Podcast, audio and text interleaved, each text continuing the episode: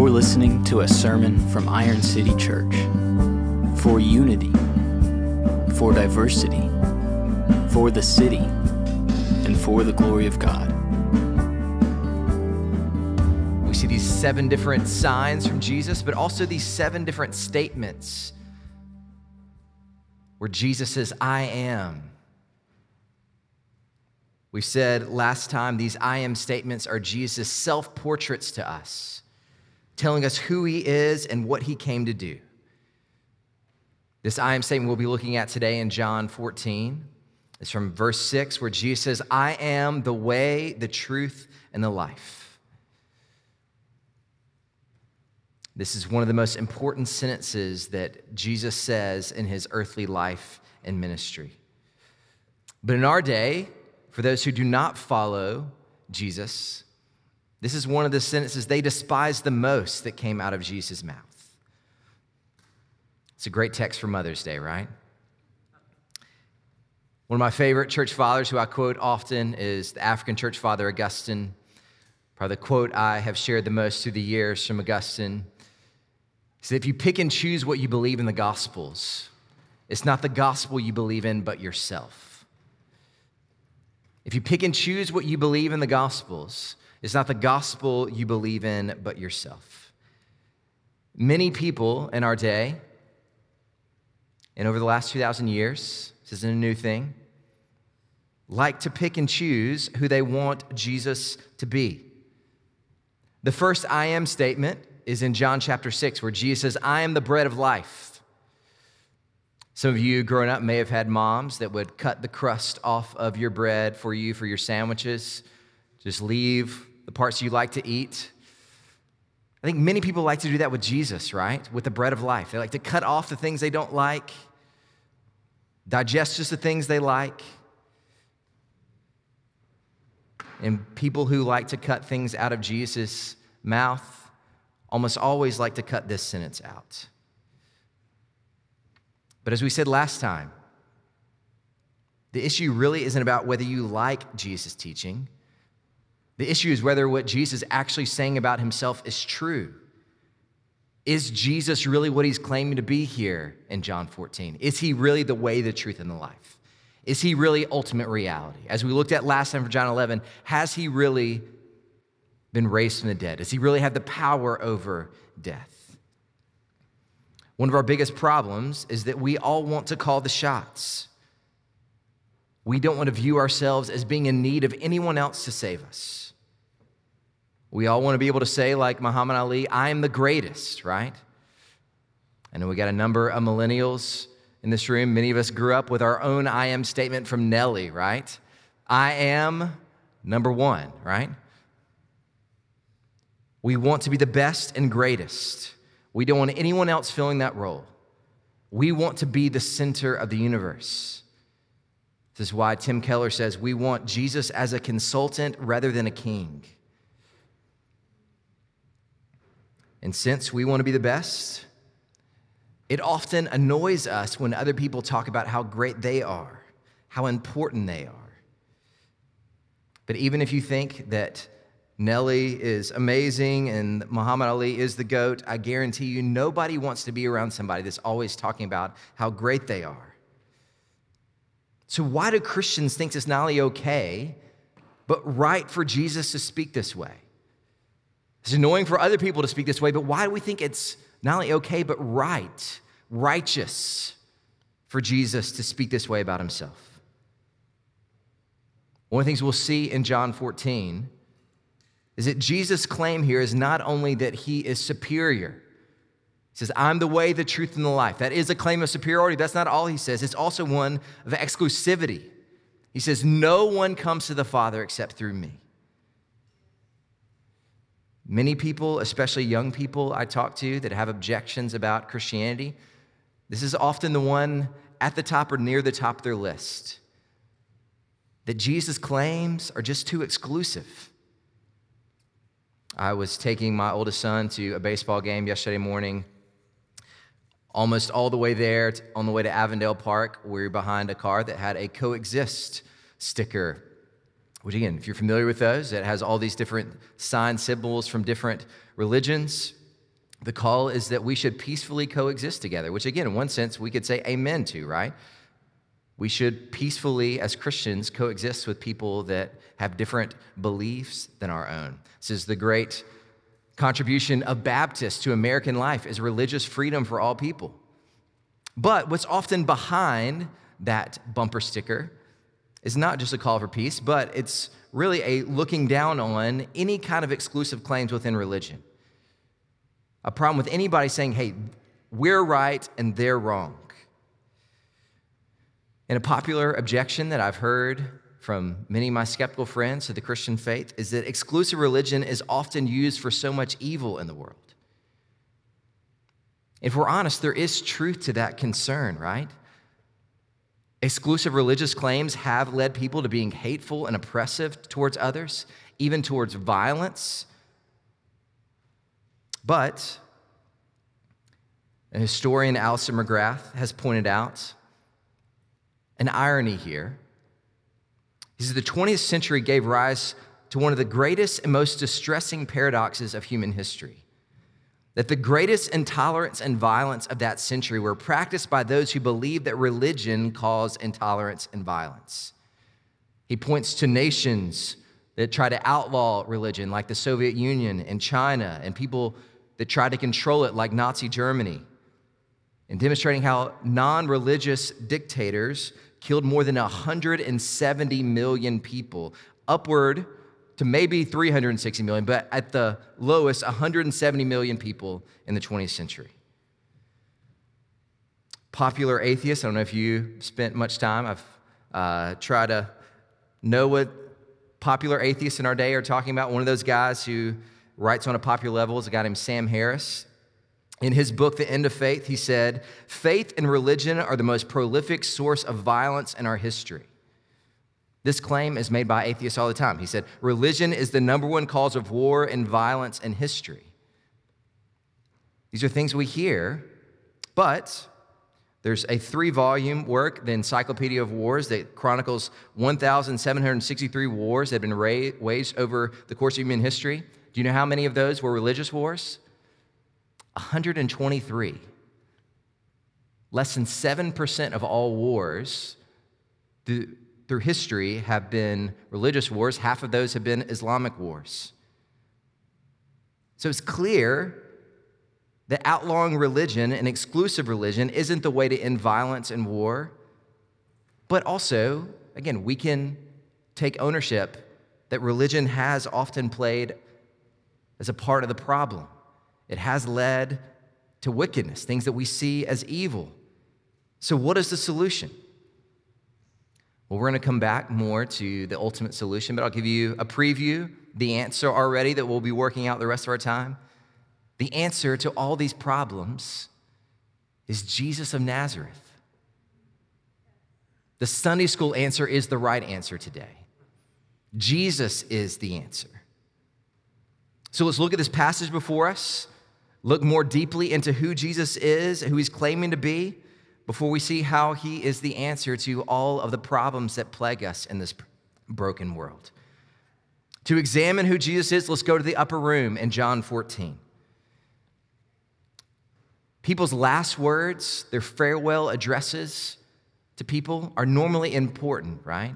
People normally don't waste their last words. Jesus didn't waste any of his words, especially his last ones. Here in this section of John from chapter 13 to 16, this is often called Jesus' final discourse to his disciples before he's crucified. So, John 13 through 16, we see Jesus teaching his disciples here in this final discourse. In John 17, we see Jesus praying for his disciples. In John 19, we see Jesus going out and dying for his disciples. But Jesus begins chapter 14 with these words in verse 1. Look at verse 1 with me. It says, Let not your hearts be troubled. Jesus to his disciples in this upper room says, Let not your hearts be troubled. I think Jesus' word here, pointing out the troubled nature of the disciples, shows us this is a pretty serious and somber upper room right now, which is understandable. Jesus, their leader, the one whom they left everything for, has just told them in chapter 13 that he's going to be leaving them. that he's going away from them.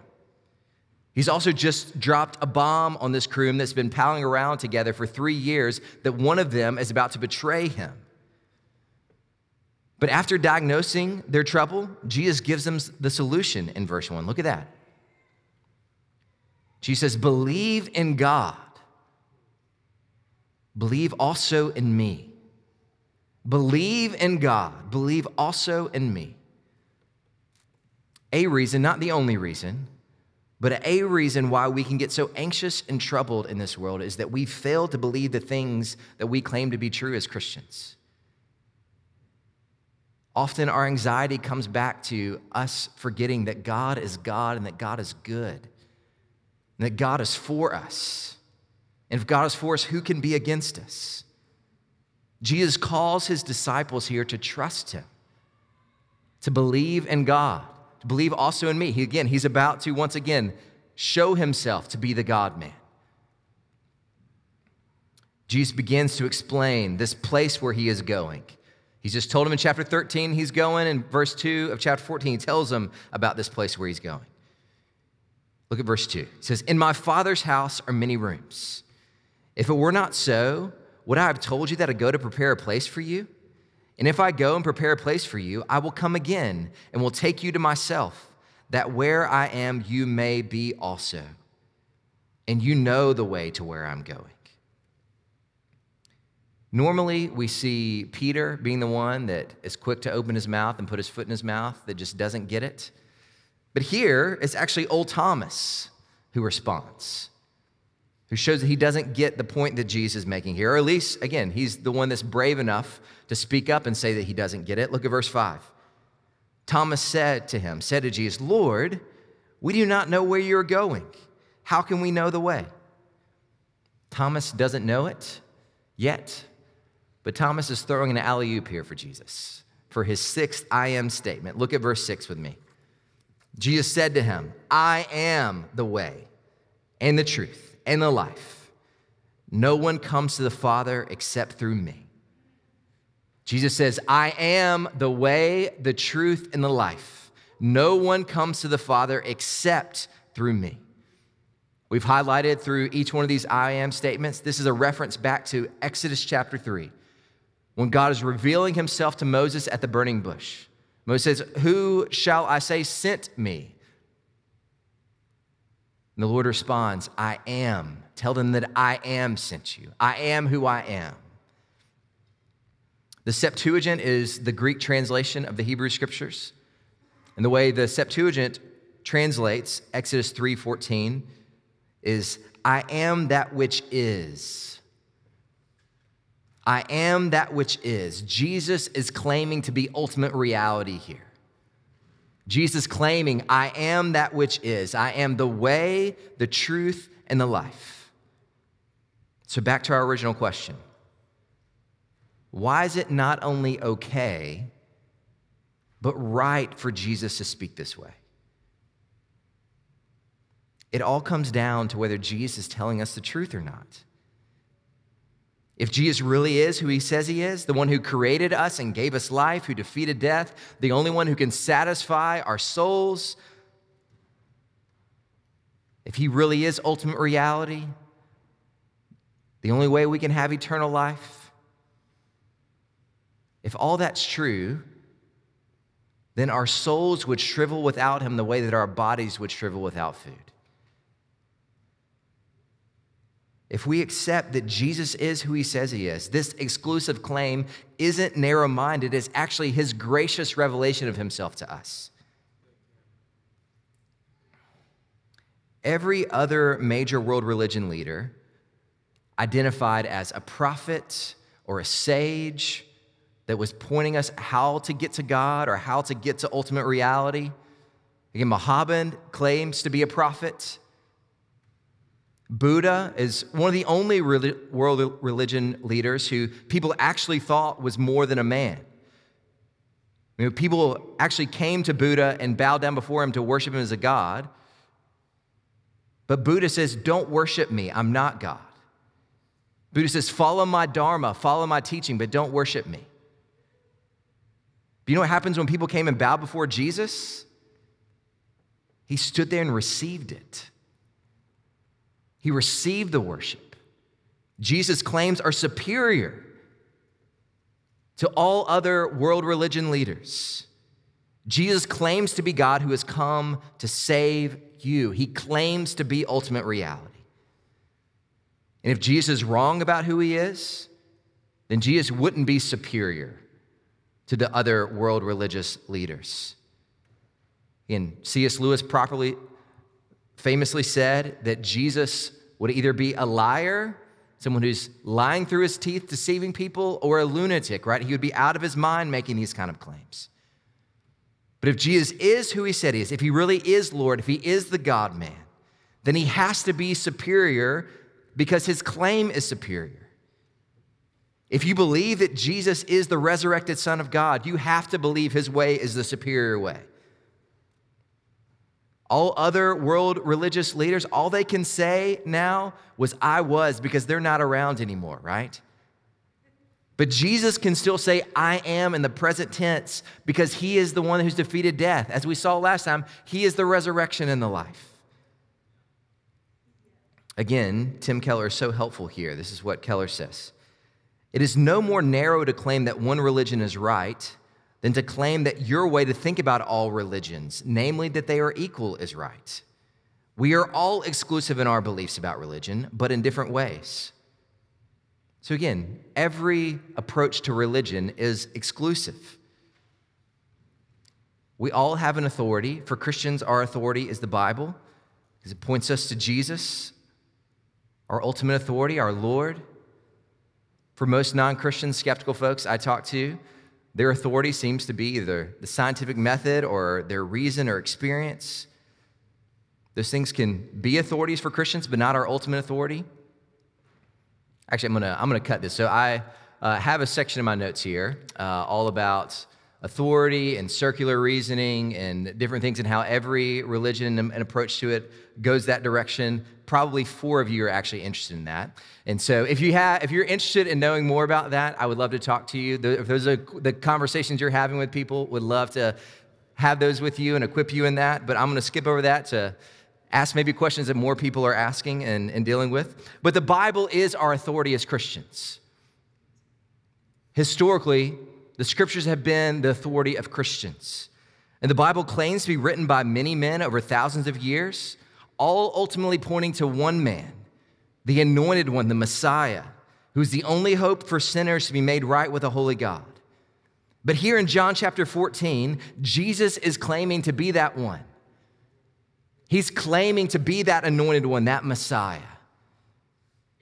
In John chapter 5, Jesus is telling the Pharisees, his, again, great opponents, the religious leaders in his day, that if you miss me, then you miss the point of the Bible. You miss the point of the scriptures.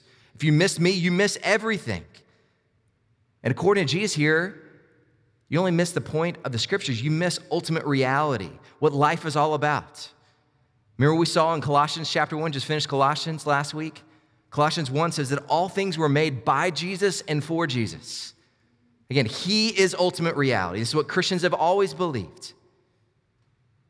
Thomas' question here is focusing on knowing the way that Jesus is talking about, of where he's going, on the way. And this is the focus of Jesus' response here. The way could also be translated here, this sense I am the true and living way. Truth and life really are just role players here in that, this sentence. Kind of like I was the little white boy role player on the bench in high school. These are just role players there to support that Jesus is the way. Jesus is the way to God, precisely because he is the truth of God, as we saw in John chapter 1, verse 14. He is the life of God, we saw in John chapter 1, verse 4. But Jesus doesn't just simply blaze a trail commanding others to follow the same path that he's just knocked down with his machete. But Jesus saying he is the way. He's not just making a way, he is the way. If you claim to speak your truth in our day, people will normally applaud you. But Jesus here isn't just speaking his truth or even just the truth of God, he is claiming to be the truth of God. Jesus is truth personified. Again, this is a theme we see throughout the New Testament about Jesus. Paul says that Jesus is grace personified, love personified, glory personified. John says that Jesus is light personified, life, truth. If you turn those things into a person, you have Jesus. But here, Jesus also the way personified. Tony Evans, a pastor, commenting on this, he says, Thomas misunderstood Jesus because he didn't understand that the way isn't a path, but a person. And Jesus isn't just talking about a path here, he's talking about himself. He is the way. If you want to get to the Father, you must come through the Son. You must come through Jesus. We saw this in John chapter 10. Again, Jesus is the door, right? He's the way in and out. Jesus couldn't be more clear here. Jesus would be lying to us and not loving us well if he didn't tell us who he really is. But he makes himself so clear here. It's not loving to withhold the light from someone who is living in darkness. It's not loving to withhold the remedy from someone who is dying. Rebecca McLaughlin has a great book. Would encourage all of you to read it. Confronting Christianity 12 Hard Questions for the World's Largest Religion. One of the things that she says in this book is when questions of truth carry life and death consequences, persuasion is an act of love.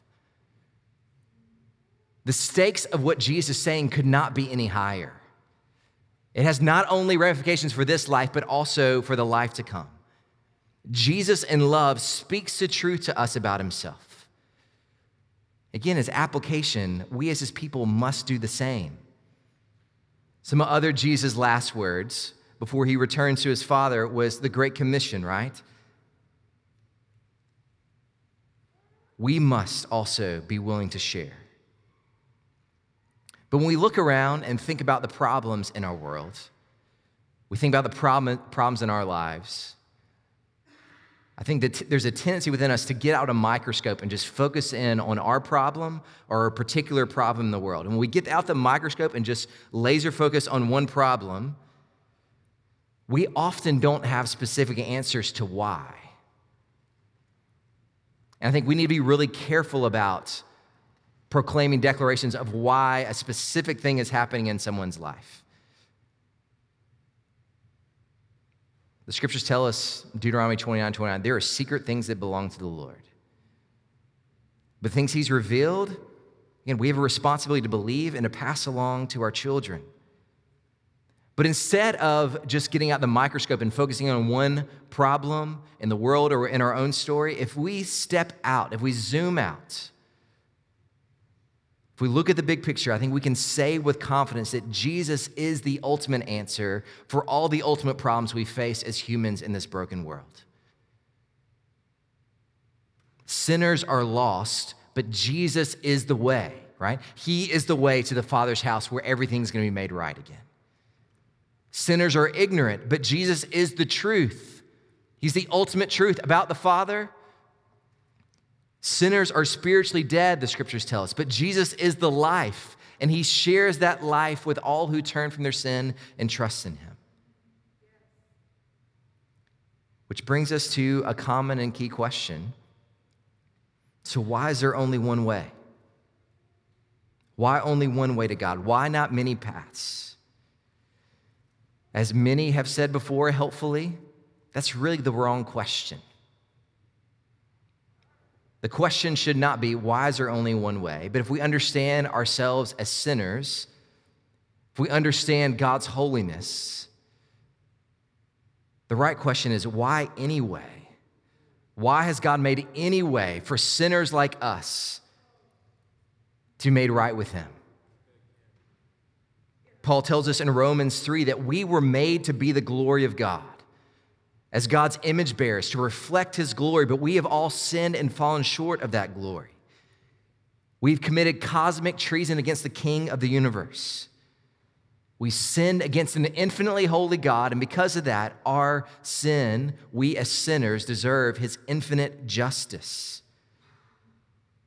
We've all taken God's good gifts that He has given to us as creation, and we've worshiped those gifts rather than the creator of those gifts, the giver of those gifts. There's none who does good. There's no innocent man on the island. Past infancy, and maybe besides those who are mentally, mentally disabled from thinking through these things, Paul says in Romans 1 that we've all suppressed God's truth with a lie. Again, there's a few that not in that category, but all of us in this room have suppressed God's truth with a lie and worship the creation rather than the creator. And because we've actively done that, Romans 1 tells us we are without excuse before the God of the universe. So, how do we make it to God? Again, a popular picture that's been painted of religion, even the scriptures in Psalm 24 paints this picture of how can we make it up God's holy mountain? And many folks in our day want to see God at the top of a mountain, and there's a lot of different paths in order to make it up to Him. Different religions, we can all make it up there. But Christianity is unique in saying that no one can actually ascend God's holy hill. Again, Psalm 24, we all have stained, sinful hands. We don't have pure hearts. We've lifted up our soul to what its faults. But the good news of Christianity is that God has actually come down the mountain to us to save us to make a way for us by coming to save us. We must take this message of love and hope and grace and truth to people that are in good news or in need of good news, people that are dying without hope. Carl F.H. Henry says it's only good news. The gospel is only good news if it gets there in time. We have a responsibility to share this good news that God has come to us. And the reason why we're here today is because that's what the early Christians did. That's what Jesus' disciples did. They were faithful to share. So that gospel came all the way to Jackson, Alabama, where I first heard it, and came all the way to us here in the south side of Birmingham, where you are hearing it today. Early Christians believed they had the truth and they believed this truth was good news. So that even when they were persecuted and told to stop sharing this good news, they said, We can't stop speaking about the things we've seen and heard in Jesus.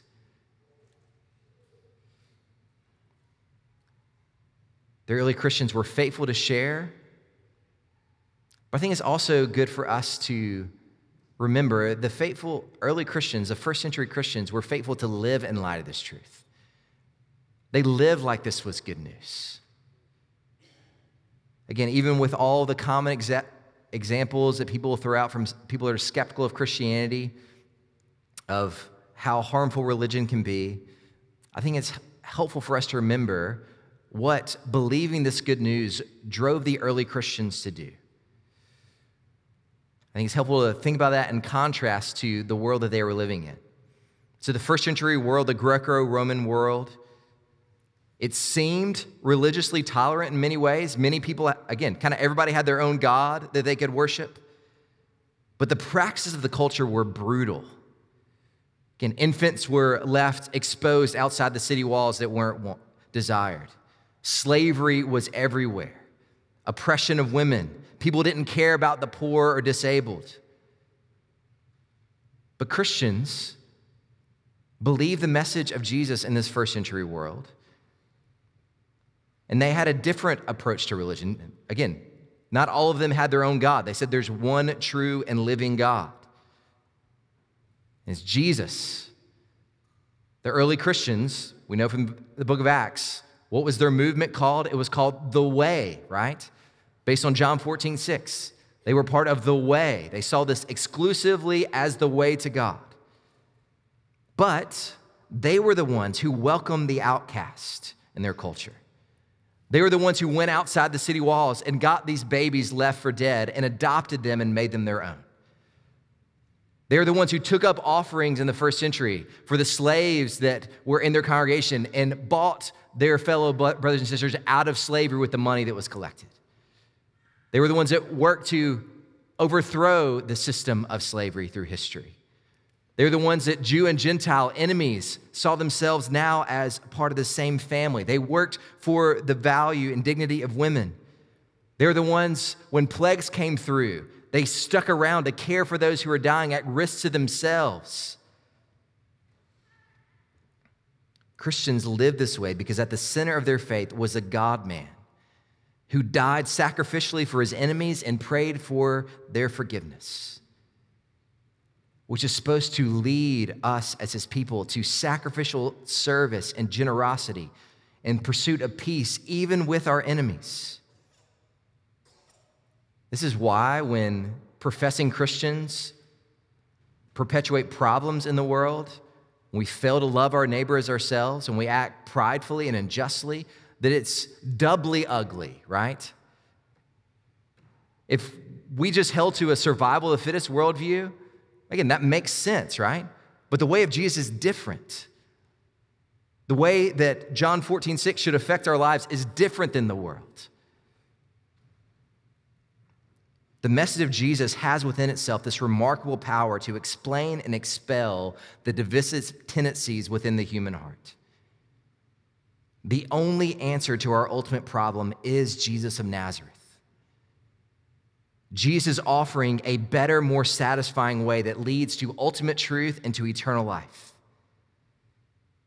The only way to make it to God, to the Father's house, is to daily look to Jesus in faith. And the way we respond to the Lord's word every week is by coming to the Lord's table. And as we think about the Lord's table, we remember that this is a reminder of God coming to us to make a way for us to dwell in our Father's house for eternity. In our Father's house, we are going to feast, the scriptures tell us. The Lord's table is a foretaste of that feast to come. That we can have a foretaste of that today through faith, from turning from our sins and trusting in Jesus. If you are not actively turning from your sin and trusting in Jesus, we would ask that you not come to this table. But as we say every week, we would love for you to come to us. We'd love for you to come to us and to talk to us more about what does it mean to know and follow Jesus? Is he really worth following? Is he really ultimate reality? But for those of you who are turning from your sin and trusting in Jesus, know that it's good not just for us to hear this message, but to taste the goodness of God to remember that God's promises to us are not theoretical, but are as real as what we hold in our hands as we hold this bread and this cup. As we hold this bread, we remember that Jesus, the bread of life, had his body broken to the point of death so that he might offer you eternal life. As we take the cup, we remember that Jesus had his blood shed so that we might be cleansed and forgiven from all of our sins. For all the times we have worshiped God's creation rather than the Creator for all the times we've failed to love our neighbors as ourselves. Jesus died so we might be cleansed, forgiven of all these things. The Apostle Paul tells us that this table is something that Christians will partake of together to proclaim what Jesus has done for us until we are in our Father's house in the new heavens and new earth. This is a foretaste of the feast to come. Let me pray the Lord give us grace to follow in the way of Jesus until that day. Father, we thank you that not only are you there, but you're not silent. That you have spoken to us through the prophets in many times, in many ways in the past, but in these last days, you have spoken to us through your Son, who is the heir of all things who is the way, the truth, and the life, who is ultimate reality. Father, we pray that you would keep us in the way of Jesus, keep us holding firmly to him through faith until that final day, until we are able to feast with Jesus in your house in the new heavens, new earth. Father, work in our hearts by your Spirit. Make us careful now to confess our sins to you, knowing that your promise in your word is that you are faithful to forgive us our sins and to cleanse us from all unrighteousness when we do. So we ask all these things in Jesus' name. Amen.